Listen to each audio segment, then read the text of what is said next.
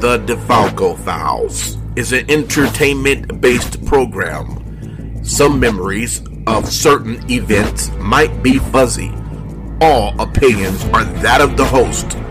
Content might not be appropriate for children and some adults. Listener discretion is advised. And remember, the truth is here. Vegas Bad Boys of Podcasting presents The DeFalco Files with FSW owner Joe DeFalco and your host, Matt Michaels. Hey everybody, it's Matt Michaels here on the DeFalco Files with the owner and creator of FSW, the future stars of wrestling here in Las Vegas, Mr. Joe DeFalco, and happy birthday a couple days ago, Joe. How does it feel to be uh, 22 again, I think it is, or 23 again? Actually, it was one day ago because it was yesterday. Well, I know it was yesterday, but when people are listening to this, it was two days ago. Oh, there you go. Good thinking on that one. Yes, it was a very impactful day. Uh, let's see. I sat at the house, picked the wife up from work. She went to sleep, and I went and lost money gambling. So yeah, it was a, and, and I went to the school for thirty minutes. So it was a big day, big day. Hey, you know, speaking of gambling on your birthday, are are you getting any offers um, for the birthdays through the casinos? Because I know there used to be a really nice uh, thing that stations did where you got like 50 f- like free play um, dollars on your birthday. Yeah, they used to have like some kind of like Aladdin's ball for the, Yeah. you know, when you in your card. They don't do anything anymore. You know, they used to do, hey, like I played enough where they give me a, uh, a a dinner certificate, and it was like twenty five bucks off the food, nothing crazy. Yeah. but every month you get that. It's like they don't do after the pandemic. They they cut the points in half. They did all that stuff, and yeah, it's totally different now. Like they're trying to get all their money back in you know in two months that they lost in a year. Yeah. Um, so you know, you, you talked about that uh, you went down to the school for uh, for about a half an hour. Um, what More is- than I can take. what is going on with uh, the upcoming uh, shows for SummerSlam weekend? Um, you know, again to remind listeners, um, Natural Born Killers is going to be uh, that Friday night, the uh, 20, 20th, I think it is. The Um, twenty, yeah, the twentieth at eleven p.m. We have uh, Graves already signed. Obviously, Kal Jak, Tom Lawlor is hosting. Uh, was just uh, texting uh, Stephan Bonnar and Frank Mir. Uh, just got a message back from Mir. He he was supposed to be out of town to the twentieth, but I guess he said they moved the date. So we're gonna talk to him.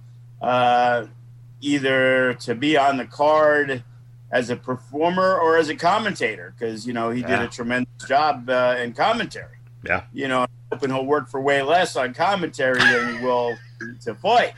You, you, you know what I mean? But you know, Tito Escondido, he he should be back after he had a collapsed lung, and uh, he's actually said he might be available uh, for the show on the seventh that we're doing. But so he'll definitely be in the mix. Uh, Dave Mazzani's been signed. Ryan Walker, who fought at uh, NBK two, former Bellator fighter. Uh, there's another guy from Extreme Couture that Mazzani's put over. Uh, we're working on, uh, you know, a women's match, you know, for sure. Uh, Brett the Threat claims that he will be there and is going to offer an open challenge uh, to anybody whose first name is Bodie, I believe. And, uh, you know, so, but I believe the first name has to be Bodie, so it eliminates Sinn Bodhi. So I'm not sure where we're going on that one. Uh, yeah, you know, talking with TJP to return, uh, Simon Gotch. So it's definitely going to be a uh, really strong card. Chris Dickinson, we're just seeing if he's going to be out here for the GCW. He usually is. Yeah. So, you know, the, the the only issue with that card is trying to only do seven matches when there's so many guys. Yeah. Because it isn't wrestling where you can do a six man. But maybe I'll try it. You know, we could do a fatal four way. Born Killers. You know, just as Frank Mir is going to tap out Stephan Bonnar, you know, maybe Cain Velasquez comes in with the chair and takes him out. You never know. oh my God, you you've just now you've solidified the joke forever that Joe DeFalco only runs eight man matches. so I, there you go. It's it's going to be tough. Seven matches, two people. Wow, only 14 guys on a show. oh my god. You know, and the funny thing is I'm getting hit through the woodworks, you know. Ricky Tenacious. Oh, you don't have a wrestling background. It's like, well, okay, that that's good to know. And Judah Matthew, you know, he just wants to do a promo at the end, uh, thanking his father for uh, allowing him to perform tonight. You know, I don't think he actually wants to fight, but he just wants to thank his dad. You know?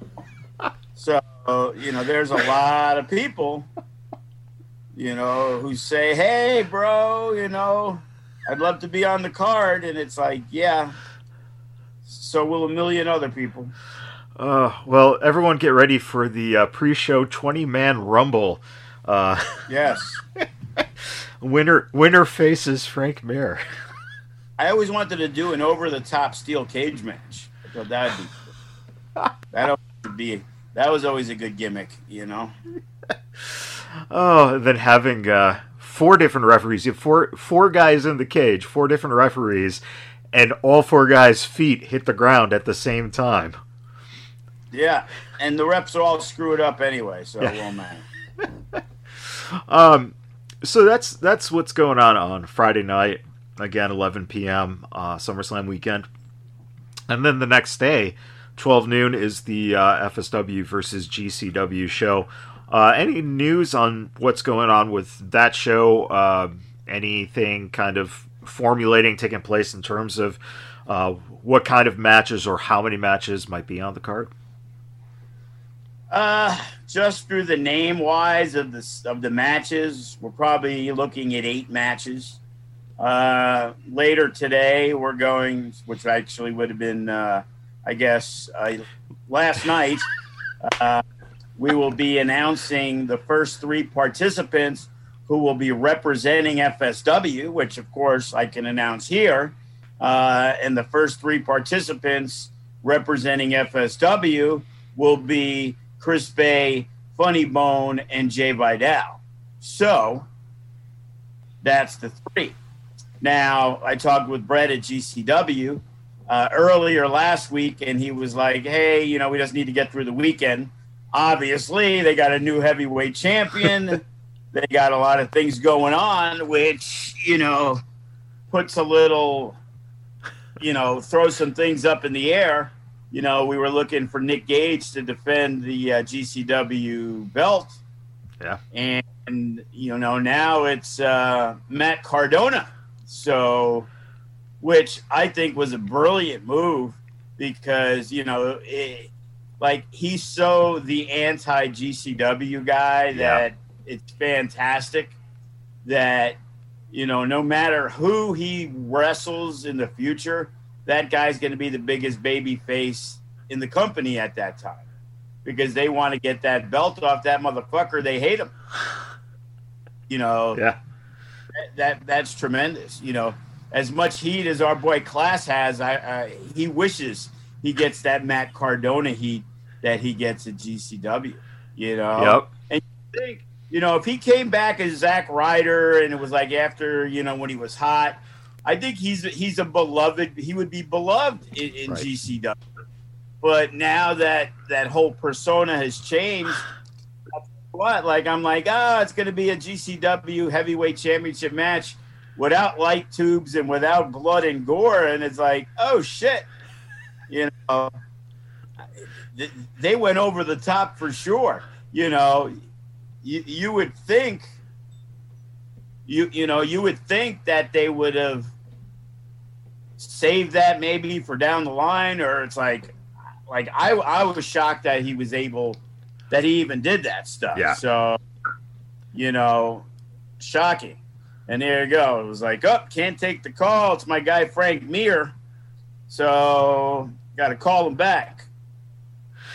Uh, um, and uh, let me uh, let me ask you this. Uh, you know, with that happening, with uh, you know, just seeing how brutal that match was, and you know, the reaction, of course, was was crazy online. Um, does someone like that who has that um, you know that background or reputation of um, someone who really is not a hardcore wrestler uh, does that interest you in you know you're thinking of hey maybe um, you know we we run some kind of match like that where one of our guys who is not known as a hardcore guy goes against someone like Funny Bone, and, and I'm talking just in FSW, not necessarily in the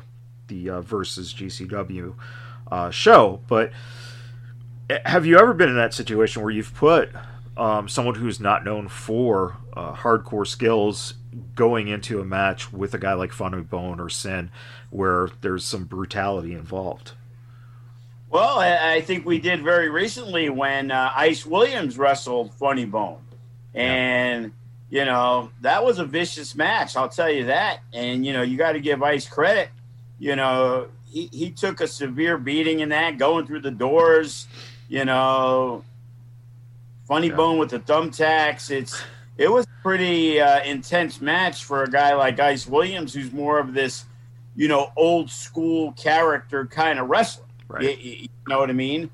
And even a couple years ago, uh, when we saw the early stages of Matt Vandagriff, you know, he worked Sinn Bodhi, you yeah. know, at a Beers and Body Slams. And, you know, Matt was looking to do, as we've seen, he, you know, he's he's definitely a daredevil and a high risk taker. So, you know, now when you look back, it doesn't really surprise you that he would do that. But back then, he really did it. Then yeah. all of a sudden, you see a clip of him, like, you know, climbing on top of of somewhere and jumping 20 feet, you know? And then I just saw one recently, he did a moonsault from like 30 feet. Yeah. Break that guy's uh, shoulder. You know, he landed pretty hard. I saw the I saw the uh, the clip. And I was like, dang. You know? Yeah.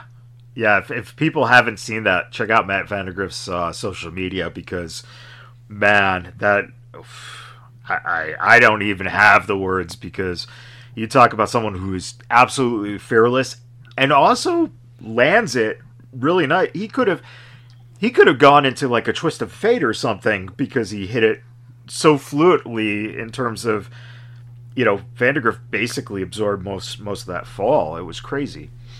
Um, or he could have cracked his skull wide open and never wrestled again. So that, that was the other option. Yeah, yeah, and that's why I think uh, he's um, a, a, perfect example of a daredevil versus those of us who uh, don't want to ever see ourselves with a cracked skull. Um, does that does that uh, when you see the execution of stuff like that with guys who are you know the heart of FSW. Um, do you hold your breath every time you see something crazy that a guy like Matt does, or are you just confident enough that um, he's making the choices he's making based on his ability and what's good for the the story, and um, you know, just hopefully everything is is set up right so he doesn't get injured. Yeah, you know, every time there's a ladder match, every time there's something, you know, crazy that's going on in the back of your mind, you're like, oh, okay, they're going to do this crazy ladder spot. Now I always think of, you know, the Hardys with Joey Mercury. And when the ladder hit his face, and you saw immediately, I'm watching it live and I'm like, holy fuck. And then all of a sudden, you just saw the blood gushing.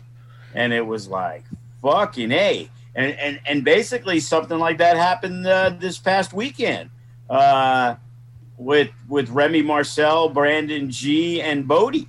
uh, Remy and Bodie teamed up against Greatness and Tenacious, and Bodie looked like he was going to do a Canadian destroyer with an assist from Remy, and Remy nailed Brandon G square in the face, and he went down like a ton of bricks, and you could see he was in la la land, and he was finally able to slide to the outside, and then you just saw the blood everywhere, which you know thumbs up for Brandon G for not bleeding on the canvas, brother, and and sliding over to where he was in the uh, on the concrete, where it was a lot easier to wipe up, you know, than under the new Garth get Garth Stein that we had planted on the uh, on the canvas at the FSW arena. Oh man, um, and and anyone who um, is interested, if you haven't signed up for the FSW network, it's six ninety nine. Um, you can see uh, the show that happened this past weekend. Um, Little technical difficulties on that one, and it was nobody's fault. It was actually a internet outage that was in our area.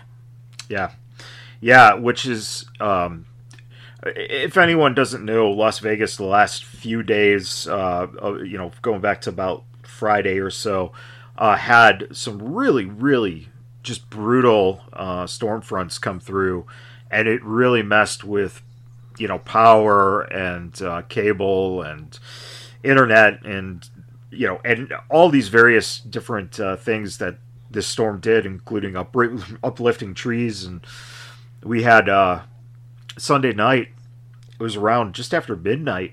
You hear outside this, and a, a huge tree had fallen right like two houses down from us, and uh, the crews came out there to pick up the the stuff right away. So it's been crazy, but the show is now up.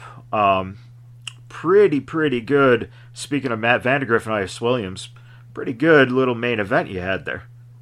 Oh, outstanding match. Uh, no doubt about it, you know. And, you know, Matt Vandagriff, he's just been on a roll. He's just had some of the best matches, you know, that we've seen in FSW this year.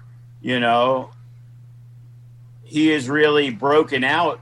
And, and again, he did have that opportunity. A lot of times when you get into tag matches and tag teams, you really stop doing the singles matches. Yeah because of scheduling and things like that, even before Damian Drake got hurt, you know, Matt was still doing a future shock or doing a random singles match here and there. And then when we knew that Damian Drake was getting the surgery, you know, we kind of left him off a couple of shows anyway, uh, just so, you know, we can, I guess, not make the issue even worse. Right. You know, so Matt had the opportunity, and then, you know, he worked Jay Vidal and he worked Eli Everfly and he worked Lacey Ryan, who wanted to wrestle Matt before you know we knew she was leaving. So it was like, hey, we we made that, and that that was another you know outstanding match. Yeah. So you know, you look at that no limits division and between Jay Vidal, Matt Vandagriff, Ice Williams, uh, Gregory Sharp at this point, you know, anybody could be the champion. Yeah. Division. You know, there there's a lot of uh, choices to to carry that belt. Chris Bey obviously is is gearing toward uh, you know a match with Ice Williams. So, you know, it's kind of crazy when Chris Bey might be the third choice between Jay Vidal, Matt Vandagriff, and Chris Bey. You know that that's how good those other guys. They're hot as hot can be. You know, uh, the show kicked off. Jay Vidal was was was tired of what Gregory Sharp, and those guys brawled all over the place, and it was definitely a hot start to uh, to the show. You know, we we we had a lot of good things, and and that's what I'm talking about. When we run shows, nobody can compete, man. It's like we had a show that didn't have our heavyweight champion Hammerstone. You know, it didn't have Graves. It didn't have class. You know, it didn't have a lot of people that are Adrian Quest Brandon Gatson, you know, the RMB, you know, th- there was a lot of top tier talent that wasn't there because we have more top tier talent than pretty much anybody. Yeah. That we can go a show and and not use half of our top 20 guys and we're not going to miss a beat. Um, and and speaking of you know talent, Midnight Heat comes in to face Death Proof. Uh, what did you think about that match? Unfortunately, our fans are very finicky. So when a team comes out that they don't know, you know, they, they, they kind of brush it aside. You know, the fact that they're Defy tag champs, they they wrestle Hollywood all the time. They wrestle a lot in Oregon. They're up and down the West Coast. They they worked PPW in Vegas for years. Right. You know, Ricky Gibson did. And him and Cody and him and Jake, they they they've kind of run against each other, you know, in the past, you know, years. But to the FSW crowd, they're kind of not very known. So it takes a while for them, you know, they're they're they're now going to even be more solidly behind Death Proof. Yeah. So it's really hard for them and you know to try to get over to the crowd to where they're taken as a serious threat to win the tag titles you know? And when they don't eh, it's kind of expected. So it's like you know you're also trying to give death proof you know a really good match being that they've kind of gone through the whole tag team division. So it's like hey let's freshen it up. Let's give them a, a tag team that's that's doing very well on the west coast you know? And you know a crowd maybe gets into this one. And unfortunately they they didn't get into the match you know the way i would have you know hoped for. Yeah. and again you know if, if we brought them in and they beat up three different teams over three different shows and then work death proof then i think maybe there'd be a buzz. You know what i mean? It's like you know it's very rare for a team to come in and you know the uh, Toko Uso, but that's because Juicy's kind of known already, and Toa's this big monster. And when they come in and they're throwing people around and they're beating the shit out of the heavyweight champion Hammerstone, it's easy for people to buy into that tag team. Yeah. You know, the problem with that tag team is Juicy's a hot commodity. You know, after that GCW appearance, he's really gotten a lot of bookings, and you really got to catch him far in advance. Yeah. You know, Toa's newer, he's fresher, but thanks to our boy Sefa, who put the word because Toa comes from Knox Pro, where, you know, Rikishi's the owner. So Sefa said, you know, you got to get to FSW. So Toa's really made it a priority. So now the MK Army that consisted of Tito as the main singles guy and Toko Uso as the tag has really turned into Toa as the main singles guy to carry the load because he's pretty much on every show. Uh, you know, Juicy's going to be here SummerSlam weekend, and Tito's hurt. So, you know, it, it's up to Toa to, to carry the banner. Yeah. And, and, you know, each time he comes out, you know, him and Graves had a war. You know, they had a four way, you know, a big match. And, you know, Nino Black tossed him out of the Rumble and he, and he got his revenge and, and he took out Nino Black this week. So Toa is definitely a guy that you better keep your eye on if you want to talk about, you know, who's a guy that is a threat to the heavyweight championship. Yeah. I, I I think that there's a lot of good things in Toa's future. Um, you know, thinking of like you said, the tag team division, um, Death Proof having really kind of wrestled everyone. Have you had any thoughts about potentially bringing in uh, maybe uh, Reno Scum to fight Death Proof? You know, there's been some discussions, but most importantly, budget is is is, is a key factor.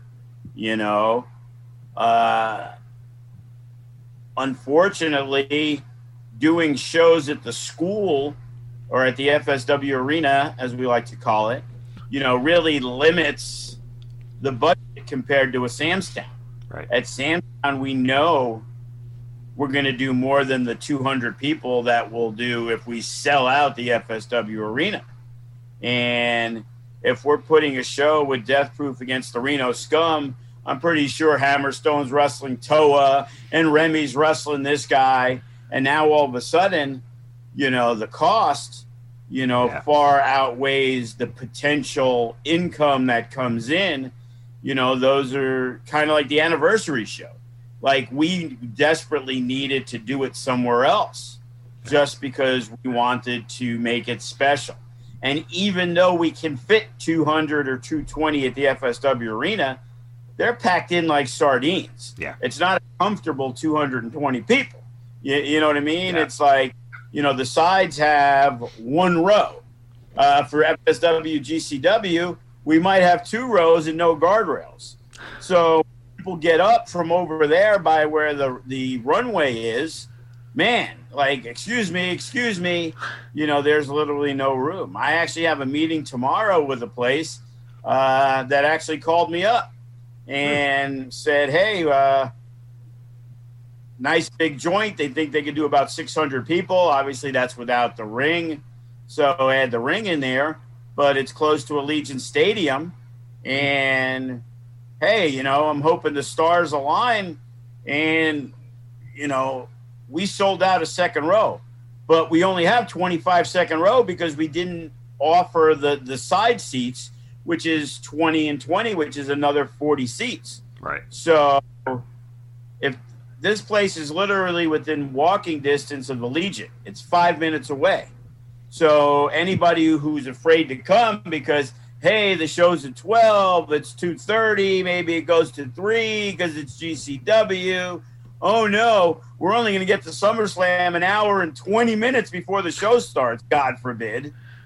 And now, if you only have to walk five minutes, maybe more people are willing to show up because now they can walk there. Yeah. You, you mean? So, you know, we're going to see what the future holds. I seen some pictures, you know, and some of it looks good and some of it looks iffy. So it's, you know, you have to actually be there, you know, to see the place. So, you know, obviously we love diversion amusement and we're looking to be there survival of the fittest uh, September 24th or 25th. But we need, you know, we need different places. We need to, you know, we can't do diversion because the owner's mother's having her 103rd birthday party on Saturday, SummerSlam Day, August 21st. So even if we wanted to do the FSW GCW show there, it would still be, you know, impossible to do. I, I don't know, Joe. I think that the EC the, the GCW versus FSW show would be the perfect place to celebrate your 103rd birthday. I, I would think so. You know, you can, you know, get a, a light tube to the head from Nick Gage. Uh, and, and you know what? I don't think Nick Gage would uh, hold back from beating up. Uh, No, not not at all. um, you know, speaking of the weekend again of SummerSlam, the um, the third show that you guys are doing is the uh, Future Stars of Women Wrestling show. Uh, how's that coming along? And um, are you finding that uh, you are seeing the, the number of women that will be in town is uh, something that you're able to use to your advantage to book uh, a full solid uh, card for that show? Yeah, uh, without a doubt. Like I said, we got uh, two girls from AEW Dark, uh, Natalia Markova, a girl named Vert Vixen, and they're going to be in town. And they're working AEW Dark. Checked out their stuff. You know, they're going to be there. Actually, because she trains at the school uh, with Allison Danger and Jay Vidal and Vandagriff and, and Damian Drake, uh, Katie Forbes has pitched an intergender match with Jay Vidal. Wow. So, and you know, she's willing to, you know, work with us when it comes to, you know, the financials. Sure. You know, 'cause the first thing I said, I'm like, yeah, I'm pretty sure your uh, you're out of my budget league. And she said, you know, we'll make it work. So, uh, you know, she's there.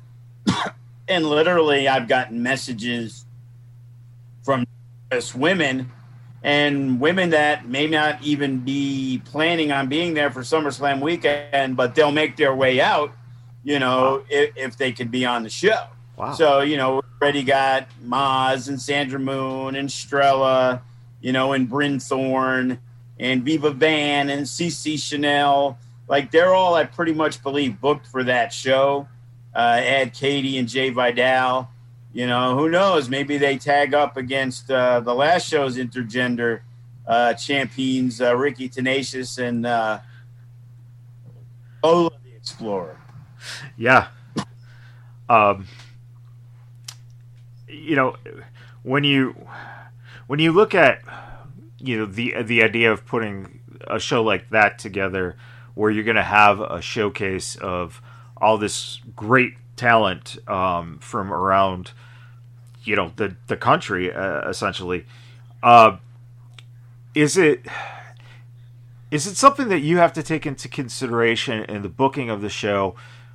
How to make your girls look strong but also to allow the other women to you know look just as good.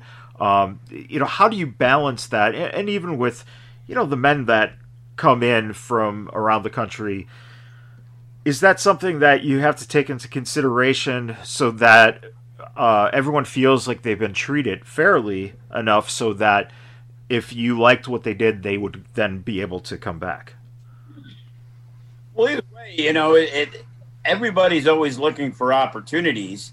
And when you're talking about women stuff there's a, there's a few companies that run you know full-blown women shows.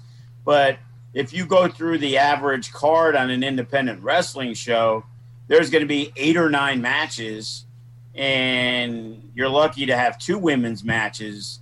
You know maybe in some special occasions you're going to have three. Yeah. And you know that's the that that's the issue when it comes to say at FSW. You know, the Sandra Moons and the Mazes and the now Strella, who's kind of gotten to that next level. Yeah. You know, they need opportunities to work. But, you know, we got two young girls. We got Dana Lynn and Alice Blair. And and they're, you know, they're getting there. But it's like it's hard. Like how many times can that combination of Sandra, Maz, and Strella kind of work each other. Right. You know, obviously we haven't gone to the Maz Strella thing because they've kind of been paired together. But you know, if Strella goes out and kills Alice Blair in a minute and a half, why would a month and a half later I want to see this match again? Right. You don't. You know, so you work on different things, just like when Lacey was there. A lot of times there was an opportunity. so that's why she'd work a Vandagriff. Right. You know, she'd work a Jay Vidal, what, whatever it is, you know, we'd put her in an intergender tag. It, either way, when you're in training, you're going to work with guys, girls. It doesn't matter. Right. Everybody's working with each other, you know, and know how to work. And in a lot of cases, we see with some of the girls that they work better, especially when they're younger, working the guys because they don't hold back as much. Right. You know? And you know, now all of a sudden it's like, well, that's cool. Viva Van wants to work, and Bryn Thorne wants to work, and CC Chanel wants to work, and Vipers wants to work. It's like, okay, well, I got Bryn Thorne coming in, I got Viva Van coming in, I got CC Chanel coming. In. Okay, well, that's three girls. Now, am I doing a tag match? Am I doing a four way? Am I doing three singles matches? You know, that's a lot because got to remember, I got 40 guys and now I'm only giving them five matches, and I got three girls, and they're all getting matches. Right. So when you look at it as, hey, you know, how come you don't have more girl, you know, women's matches? Well, there's only so many you can have, and then it's like, well, I got six tag teams, and you're bringing in the Midnight Heat, or you bring in True Grit, or you bring in the the one percent West Coast Wrecking Crew, whatever it is, the Reno Scum that makes the Suavecitos, the creature features, the Sky Highs not have a spot. Right. So there, there's a lot of juggling. You know, it's really easy for my kid to come out on SummerSlam and, and, and do a show that weekend because he doesn't have any loyalties, priorities, etc. He's just booking a one-off eight-person, eight-card show. Right. So, sure. Hey, Matt Vandagriff, who do you want to work? You, you know what I mean? Hey, Jay, Jay Vidal, hey, we're going to do this match or we're going to do that match because it's easy. There's no storylines. There's no, there's nothing set up. It's like, hey, you know, it kind of wrote itself with Strella and DeShade at the Rumble. Right. So, you know, I felt that it was a good opportunity for Strella to do something different, you know, and working with the Shade, who's extremely, extremely popular, you know, it, it turned out to be, you know, some really good stuff. Yeah. You know, and that's what you're trying to do. You're trying to mix and match and make something mean something. Because as witnessed, Death Proof in the Midnight Heat is probably one of the best matches on the card, but it had far less steam as a match, not for Death Proof because they get behind them and everything, Right. but match interest, you know, people are going to be as interested in Strella and DeShade, and they're going to love the idea of Ice Williams and Vandagriff because story wise, the faction's been strong. Ice Williams has held the belt forever, and Matt Vandagriff is a legitimate threat. Yeah. Um, you know, you mentioned uh, someone like Bryn Thorne. Do you, uh, when you look at, you know, the the early bookings that you had Bryn on and where she is now, do you see the development in talent like that where they are from out of state but they've been around FSW a number of times for you to see how they've grown as a performer? Is is she a good example of that? Yeah, she, yes and no, because what happened was she came out and I saw her some do some stuff and wasn't happy at all. It was it was terrible. She shit the bed. She'll tell you the same thing. Then we were doing that Limitless uh, show uh, with the LA Lucha people uh, a year or two ago, and she was on one of the shows, and I, it might have been a battle royal or whatever, but it was mixed and matched, and she was a totally different performer because she was in with the men. Yeah. And it was like you got to understand you can't lighten up. You, you you have to do it the same way. You know, it, it, it doesn't look good when you're kind of pussyfooting around and you're you're kind of lightening up. You can see that. Yeah. You know, people want to believe in the realism. And didn't use her again for a while and but as she's come back, she she's improved a lot. And again, she's young. It ain't like she's 31. You know, from what I understand, I believe she's like 24, 23. yeah You know, she's that old. Yeah. So she's definitely got a bright future. You know, I told her it's like, hey, when you're in town, it'd be nice if you actually let me know. You know, instead of uh, two hours before the show, I get a message from Sandra Moon. Oh, Bryn Thorne's going to come down to the show, and it's like, well, yeah, I got nothing for her. right Now, if she told me the week of that she's there, might be able to figure something out. Um, when we look at, uh, you know, we talked about the SummerSlam weekend. We talked about uh, the uh, past weekend's uh, show here, the High Octane show. Uh, coming up on uh, Saturday, the 31st of July, is the Future Shock show.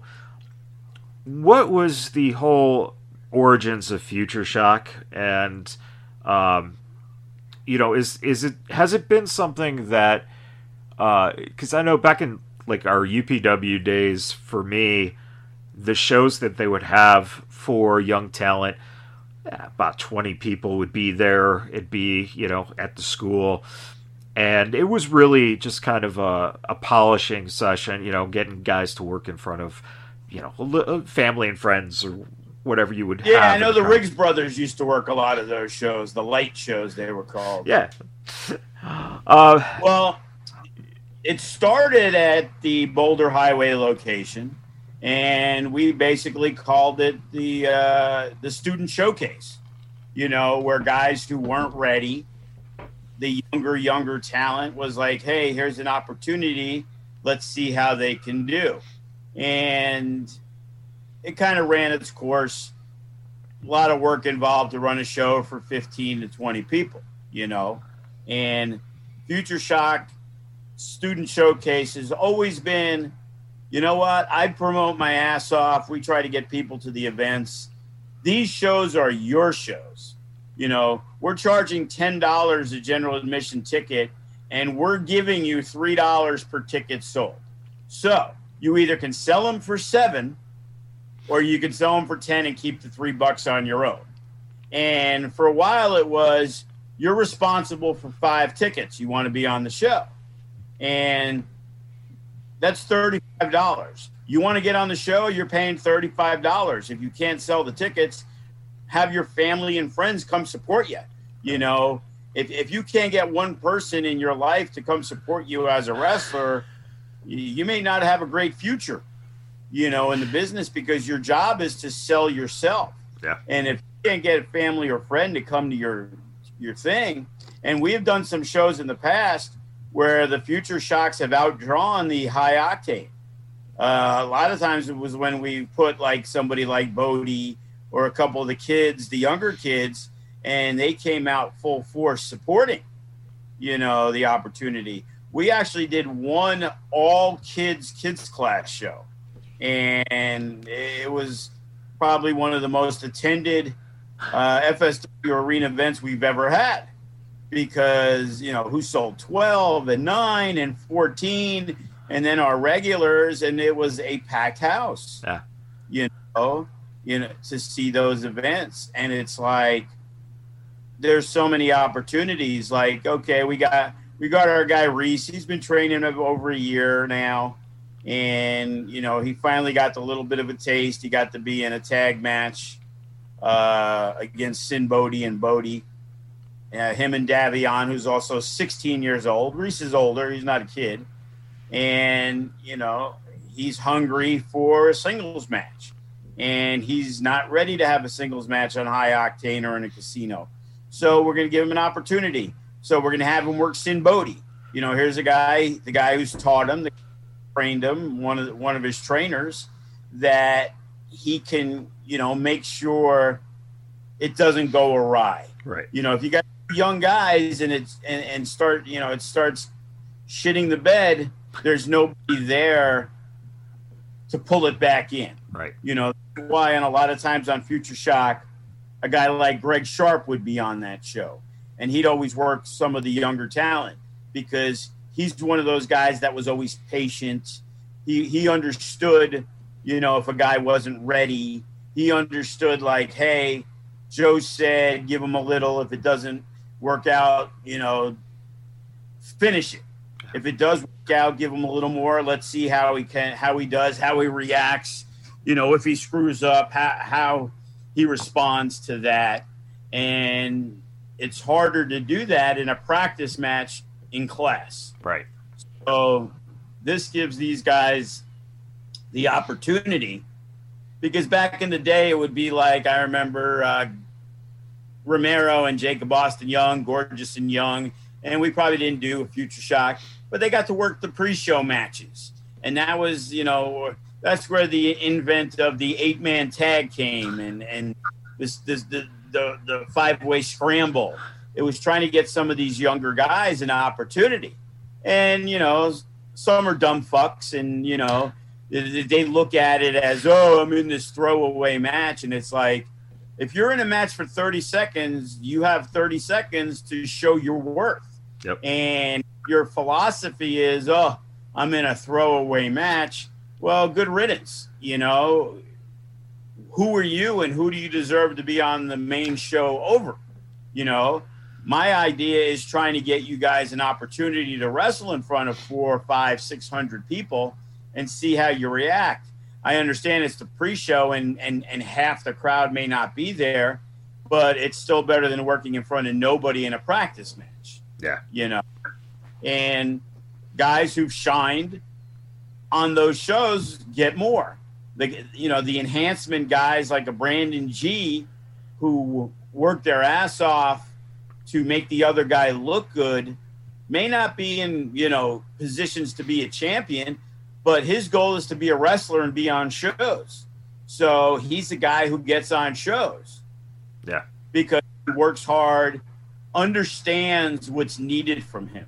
You know a lot of times guys come in and it's basically a, a squash match but they need to try to get some cool shit in because they think they need to do it to impress me. It's like, how about you do that in a practice match at at the class, not when I need you guys to get beat up in a minute and you're trying to like do cool stuff and ruin everything that I want in the match. That doesn't that doesn't do anything for me.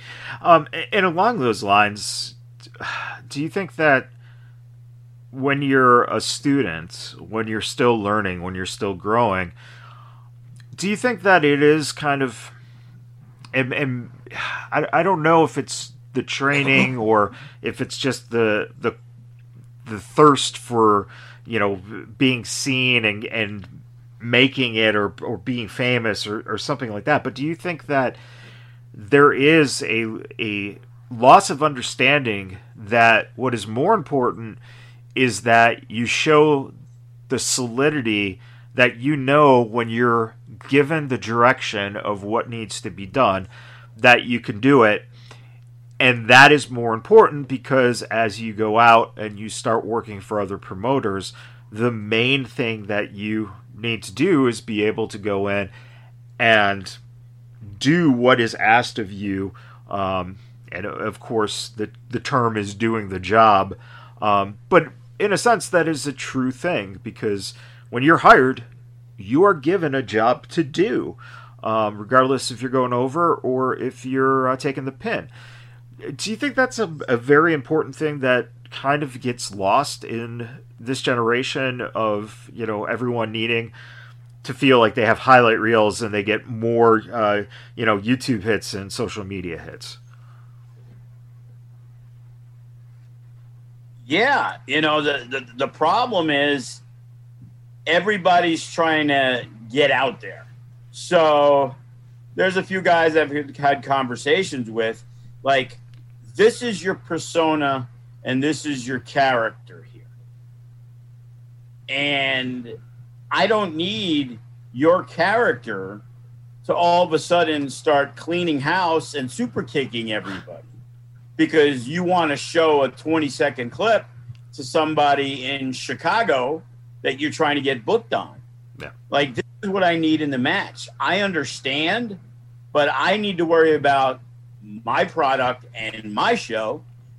And that that's what becomes the conflict because you are looking for yourself. You're trying to get yourself out there and you're trying to make yourself known to the masses. Well, if it's in a situation to where you're not really doing a lot or doing what you want to do, then what do you do? Right. You try to slip some stuff in, slide in some stuff because you want to have a highlight reel. Hey, I need a clip of this, I need a clip of that. Well, if you're not doing a lot in the match because of the way the story is being told, how do you prove to that person that you can do more? So I, I understand it, but unfortunately, there's things that we need or I need to where now maybe I don't book you on the next show and you're losing out on, you know, two opportunities a month and you wrestle once instead of three times because I need somebody like a Brandon G, for example, who is going to go out there, show his ass, uh, let Bodie beat him up, and not be like, oh, well, he's just a 14 year old kid. Yeah. You know, biggest misconception is it's a work. The job is to have people believe what you're doing, be enthralled by what you're doing, and being engaged by what you're doing. You know, I had a conversation with big name guy about natural born killers. And it's like, you know, you need to be a little more realistic uh, because nobody really believes that I would tap out. And it's like, yeah, it's wrestling. If it was an MMA fight Right. and you lost a guy 100 pounds less, that'd be a different story. When you're a non regular coming into a territory, you're going to put somebody over. Yeah. It's just, it is. Or you're going to wrestle some jobber guy that it probably wouldn't be worth somebody flying you in and paying your rate.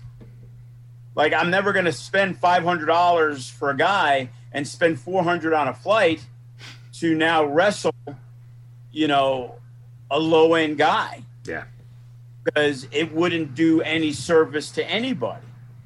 You know, I'm not bringing in an EC3 and then he is going to work, you know, and, and I'm not even going to say a low end guy. I'm not going to put a, a guy like a Fresco in there with him who's higher than a low card guy because nobody's going to believe Fresco is going to beat EC3 to begin with.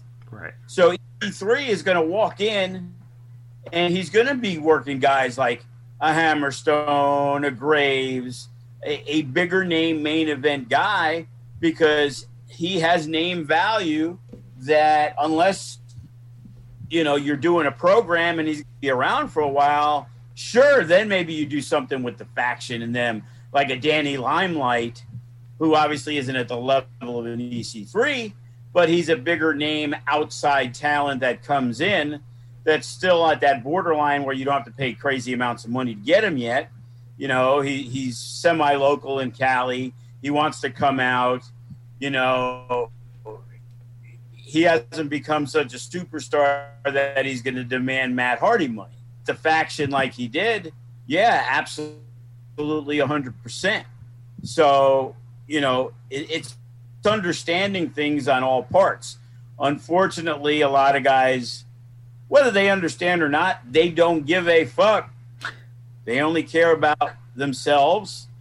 And, you know, and again, in a lot of cases, you need to do what's best for you. Yeah. You know, I hear guys tell me, hey, well, I was told, not by anybody from management, but from wrestler, hey, if your music doesn't hit, don't come out. So if the sound's broke, we don't have a show because you'll never come out. Like you're not more important than the show. Right. The show goes on without. Get the fuck out of the way, and I'll go right now and find two guys that will come out in their jeans and a t-shirt that weren't on the show, and run out there to get a match. Yeah. You know, it's like in most cases, the reason people like your music is it's because it's somebody else's fucking song that they like. It ain't you. It's the song. Yeah. Hey, I love Eminem. You come out to an Eminem. You think anybody gives a shit that it was you? Whoever came out to the Eminem song, they were popping for the song. You know, that's it's a, like that's- do your job. that's a very interesting point. And uh, do you think that uh, so if let's say if you come out like you said like to an Eminem song and the crowd gets hyped because of that song, do you think that what separates the memorable match or the memorable performer from uh, you know just a throwaway basically is the fact that when you come out to a certain song if you can if you can match that intensity that feeling that that song evokes in the audience then you're doing something right because it's fitting the character it's fitting who you are and now you're basically you're an extension of that music essentially is that something that some of the guys you know do miss that when they get out there and now you know you just got hyped up by this great Eminem song and then you go out there and you're just kind of like you know headlock wrist lock you know it, it's not intense it's not brutal it's not a lot of you know face punching and and just brutalities that's something that the guys can miss a mark on Well, yeah, uh, for sure. See, but the thing is, like nowadays, because of stuff airing on Twitch and FITE TV, a lot of there's a lot of issues about copyrighted music. right So at FSW, ninety percent of our guys' music is is, is usable right without having any conflicts. You know, the thing is, guys like Sky High, you know, that's a signature song. You hear that, you know, it's them. You know, Funny Bone, they're still in the process. They still come out to their own music. Right. And we've gotten to limit it a lot, but the Unguided, uh, Remy Marcel, they've Ice Williams, they've come out with stuff that they've used long enough that people know them by that song now. So it is them that are getting that reaction. Right. You know, it's also the biggest pet peeve I have with the character or the thing that they do. And this guy comes out and he's a maniacal psycho and he's pulling at his face and he does this stuff. And then the match starts and it's just a regular wrestling match. That's He yeah. doesn't do anything of what his character is perceived to be.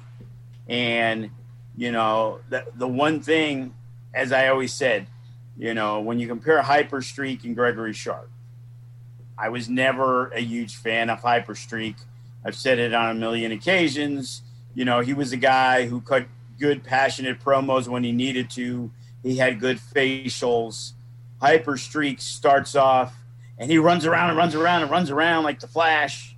And then he goes in and has a match, but he still wrestles like Gregory Sharp did five years ago. Yeah. Now, the maniacal Gregory Sharp, who we had talked, and somebody brought it up instead of Hyperstreak with his new persona, there was a name bandied about that I loved, and that was Kill Streak.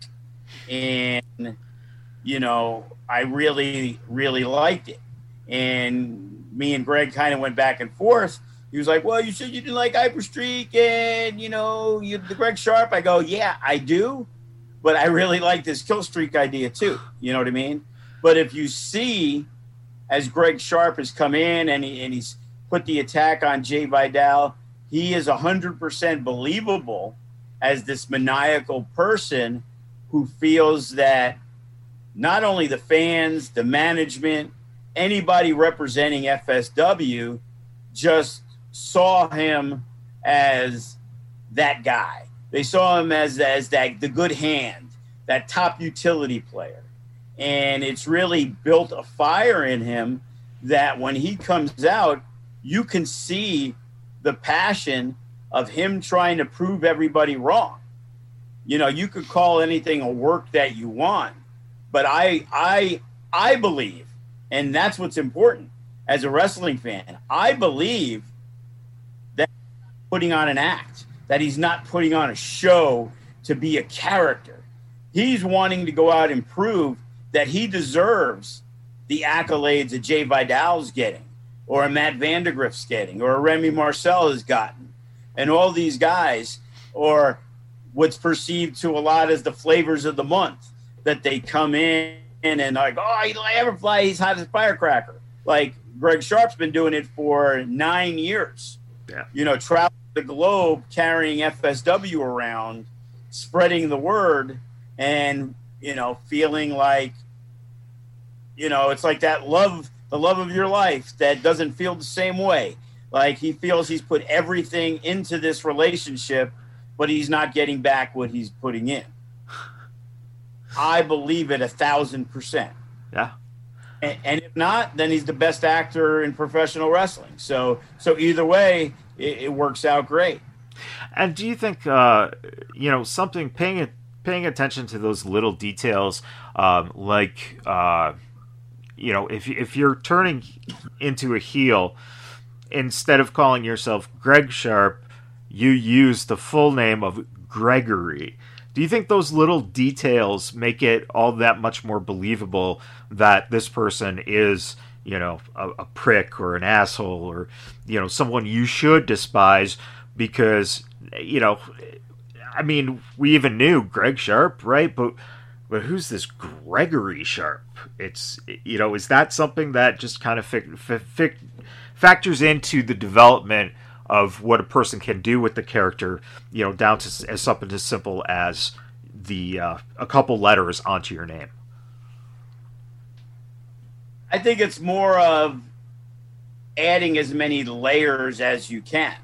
And that is another layer. He didn't have to do that. He could have did something else. but adding layers on top of it, just like class, you know, Christopher Landon, Anthony Streeter. You know, it sounds like a privileged person. Yeah. You know, I'm class for sure. you know what I mean? It's just another layer of his douchiness that has gotten him to be one of the top three heels in FSW in less than a year. Yeah. Easily. Yeah. Um, as we wrap up here, Joe, uh, let me ask you. Uh, we got Future Shock again coming up on the FSW network uh, this Saturday, the 31st of July at 7 p.m. Um, Again, the network costs six ninety nine. You get Future Shock plus you can go back and watch all the stuff we've been talking about. Um, so it's a great little thing to uh, you know subscribe to. Um, what can fans uh, expect if they uh, tune into Future Shock uh, this week? Well, you know, it's it's a combination of things. You're going to see uh, some fresh talent. You're going to see some new guys but you're also going to see Sinn Bodhi, Jordan Cruz is back. Uh, Thomas Day's back for his first singles match uh, since before the pandemic. Wow. You know, uh, he made a surprise appearance at the at the Rumble at the anniversary, and now he is ready to roll. So he's another good addition. You know, he's a former No Limits champion. You know, he's a very entertaining character. He's a very entertaining wrestler. Uh, the last time we saw him, uh, he was hanging out with that WWE guy, NXT, uh, Tyler Rust, I believe his name is over there. Ryan Taylor, part yeah. of the Soul Burners.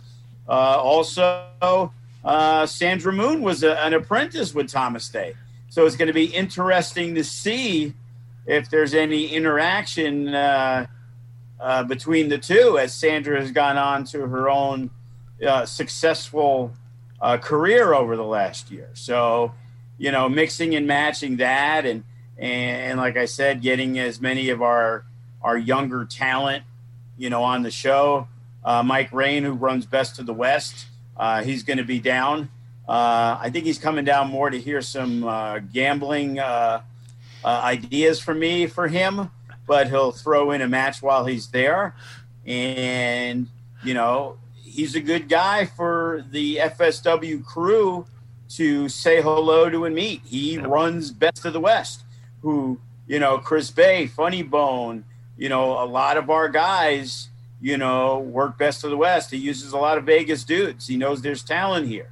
So it would be smart on the younger guys' ends to introduce themselves and say, hey, you know, I'm Mike, I'm Tony, I'm Bob, whatever, you know, and that way he can keep an eye on them. And then if they they send a they send a mention, you know they're they're on the radar because the goal is to work as many companies as you can. Yeah. Yeah. Uh, on that note, everyone, uh, again, please uh, subscribe to the network. Uh, check out all the great content that's there. Um, also, uh, if you're in the area and uh, you want to, you know, get a ticket for Future Shock, um, definitely look at the FSW website.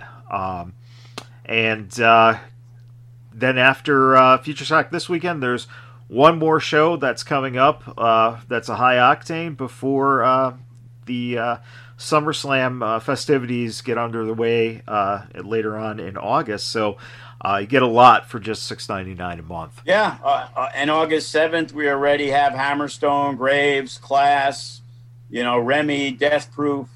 I'm pretty sure Ice Williams and that that band of misfits that he calls the faction. Uh, you know, Eli Everfly was supposed to be there. He's banged up, recovering from injury. I'm hoping uh, we have things set, but you know, there's another name for natural born killers, Eli Everfly. I'm excited. You know, I have an idea for a match uh, that we need to solidify, but you know, there's a couple of options, and you know, I, am really excited uh, to have Eli in there because just watching his style and his grappling ability, yeah, you know, we've seen him, uh, you know, pull out some amazing reversals and combinations, you know, and there's some really, really uh, huge talent there. I, I kind of want to see him go one on one with Hammerstone myself. You know what I mean? Be a true uh, David versus Goliath. You know, him and Graves. Who knows? That could be, uh, you know, a, a, battle right there. But yeah, so we, we got a lot of talent. Uh, I'm going to get off uh, get off here and make uh, an important call to a former UFC heavyweight champion uh, who has been at Natural Born Killers before, and you know, seeing if we can, you know, spice things up and you know, maybe he'll he'll work Eli Everfly. You never know. Well, I uh, I hope that uh, the phone call goes good, and I hope that that particular person does uh, end up coming in for the show because that would be that much more entertaining. Um, and yeah, it uh, would be good to have Brock in the main event. Yeah, you know, of course. Uh, and and you know the uh, I thought Brett the Threat already announced that uh, it wasn't an open challenge. He got Conor McGregor to go against him, right? Uh, yeah, I'm not too sure. I haven't gotten the return email, so. All right, everyone. Thank you for tuning in, and uh, as always, follow the Vegas Badboyz of podcasting, and uh, follow FSW on all their social media. And again, the network, uh, six ninety nine a month, and you get all this great content, and you can see the biggest bargain in wrestling. Hell yeah. Hell yeah. All right, Two dollars and thirty three cents a show. and I think the last time a person paid two dollars and thirty three cents for a show, you were getting uh, like George Hackenschmidt and uh, those guys. And Lou Thesz, I think. Yeah. yeah. All right, everyone. Until next time, take care, everybody.